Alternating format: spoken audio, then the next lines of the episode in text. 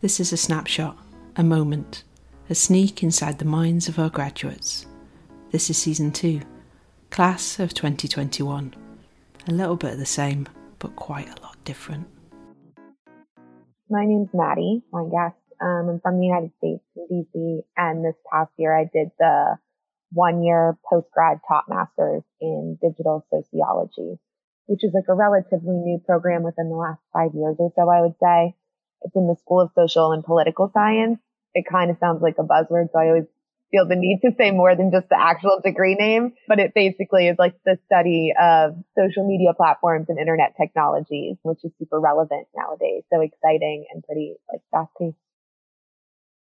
So my background was in federal consulting.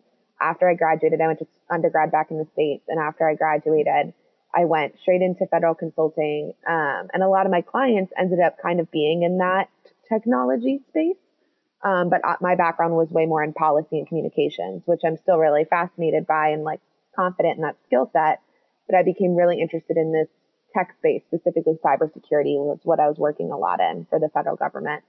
I loved it. It was great. I got to meet a lot of amazing people and I worked a lot in stakeholder engagement. So a lot of that was partnerships with um, people in industry and people from like county election officials that are running the voting booths to like people at Google or whatnot. And it kind of sparked the idea of, I really like this. I'm really interested in this. But instead of being in the position of the government of like, I need to put out these fires, what's a press release for this latest ransomware attack, I started thinking like, well, why do these things happen in the first place? And like, I want to have more of the research and actual like quantitative skills to understand how to study a social media platform. And it's not just ransomware, spyware that we should be concerned about, but there's a lot of things of like digital access and human rights. Like uh, it just opened my mind to a lot more issues that were prominent in that space that I didn't see in the federal government.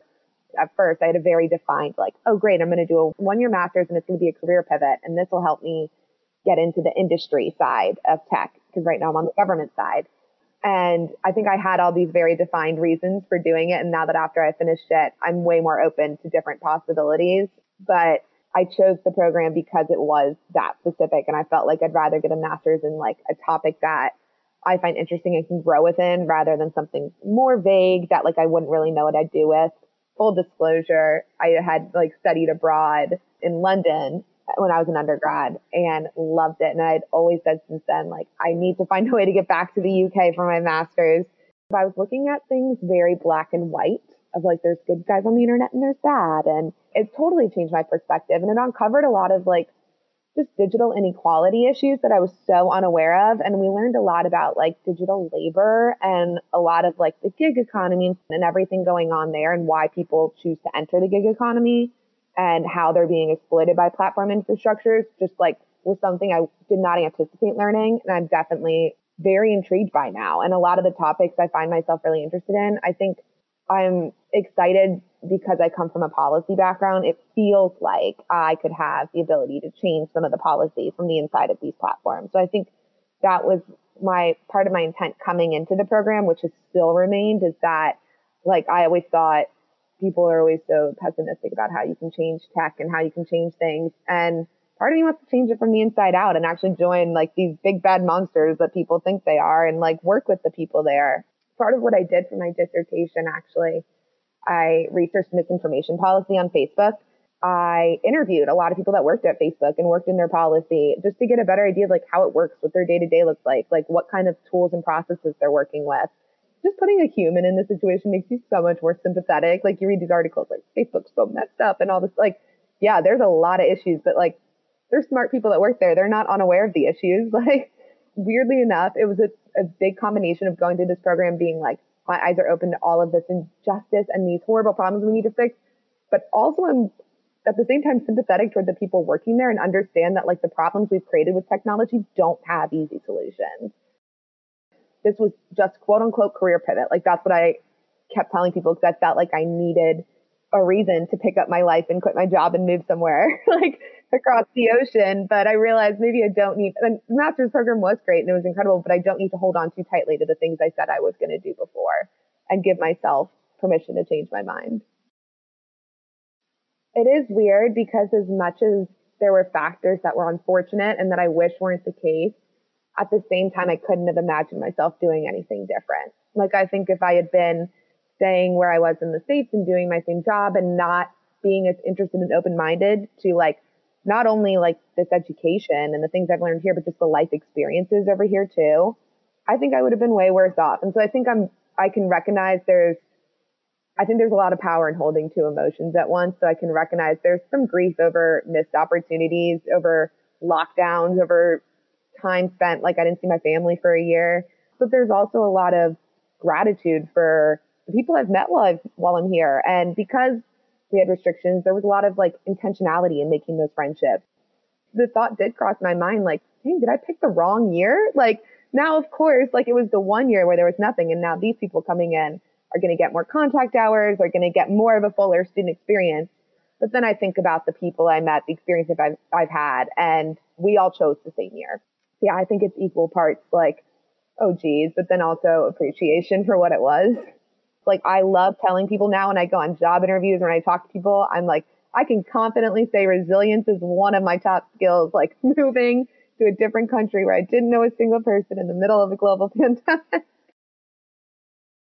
Heck yeah, I feel so proud of myself, like, which I think would have been harder for me to say before going through this. Allowing myself a little bit more like grace and a little bit more just like self compassion and kindness for when things are hard, being like, you're going through an extraordinarily hard time, but then also being like, look at everything you've done. Like, I moved here on my birthday a year ago and I had to isolate for two weeks, didn't know a single person here. So now I just celebrated my birthday this past weekend and like with a bunch of groups of friends and in a new flat and everything. I'm like, and if you had told me this a year ago, I would have been like, my goodness. So I think I feel very proud of myself and in my ability to go through lockdowns alone, go through Christmas alone, go through like things that I didn't think I would have to and come out the other side. Like there's not much I don't feel like I couldn't tackle. And it's helping a lot right now, honestly, with like there's a lot of uncertainty still. Like when I moved to Edinburgh, I didn't know how long I'd be here for it, and I still don't. And that's okay. Like I feel like the planner in me before would have been stressed out by the amount of question marks that still exist, but knowing that I've gone through everything I have and that I'm capable of getting through whatever comes next kind of makes those question marks more like um like opportunities and like possibilities because that's what led me to Edinburgh. If I hadn't been open to new experiences, I wouldn't be here. So I feel like I'm just in the next transition phase of new experiences. Right now, I'm back in Edinburgh. As soon as I came back from the States, I had two days to move flats. So that was like an adventure. I'm exploring a new neighborhood, which I'm really excited about because I feel like I was very much in central student area, which was great before to like get to know the city now I'm getting to see it from a different perspective, which is awesome. Since I've gotten back, I've already submitted my dissertation, so it feels like very wrapped up in that regard. And I'm in the process now of applying for and interviewing for full time jobs. I'm not holding on too tightly to what I think I should be doing and trying to be more open to what could be or what sparks my interest. Like, you know what I mean? Instead of counting myself out before someone else can. It's been a long process of applying to jobs. And I think I've struggled with, honestly, trying to figure out where I want to be because I've like I love Edinburgh. I feel like I've built something here, and so I've been applying for a lot of jobs in Edinburgh. But then there's a lot of when I talk about being interested by the big tech companies and working on the platform, like a lot of that's out in California. So not trying to attach too much meaning to things until I have to get to the point where I need to and applying for what interests me and like interviewing for what interests me. I don't know. I feel more settled after this past year. I feel like it's been a lot of like personal growth. And I feel like I would have been stressed by like, oh my gosh, I technically don't have a job right now. I technically like don't know what my next job's going to be, but like also recognizing that's exciting. Like, yes, it's anxious. Uncertainty is like so uncomfortable, but I've learned to live with discomfort and that it won't kill me. I'm kind of like excited and grateful that I had this amazing year in Edinburgh. And even though I don't know what comes next, I didn't know what comes like what came next right before Edinburgh, and it was this. So like I'm excited that it could be something just as great again.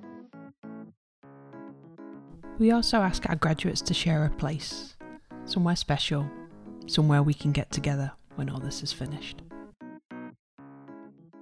No, I love this question. It makes me like I can literally feel my reaction to it physically. Like I feel like I get warm when I think about it. Like, and the answer instantly, like the place where I would have everyone gather after this crazy year is the kitchen table. I, most people have one and doesn't matter where it is, but I just feel like I'm always so drawn to it. And I think a big part of that is growing up. My mom really taught us like there's a sacredness about the kitchen table and it's where we all go to gather after a long day, no matter where we've been, if it's work or school or errands or the doctor's office or any, like that is where we all just come to meet at the end of a long day. And I think 2020 is truly nothing if not one long, very hard day. Um, so I think there's something magical about in a kitchen table. People from your past, people from your present, people who might be a part of your future can kind of all gather around and just be like, and I have such vivid images growing up and even now, like when I was home recently of when you're on the kitchen table and the candlelight's burning down and the dirty dishes are everywhere, but nobody stands up to get them right away. And you have the last of your wine in your glass and you can just exist all together and there's nowhere to be. There's no one to be. There's nowhere to go. But I just feel like there's such a space of authenticity and love and comfort. Um, and I think after this year, I would love to gather around the kitchen table. Thank you for listening. Join us next time for another graduate and another story.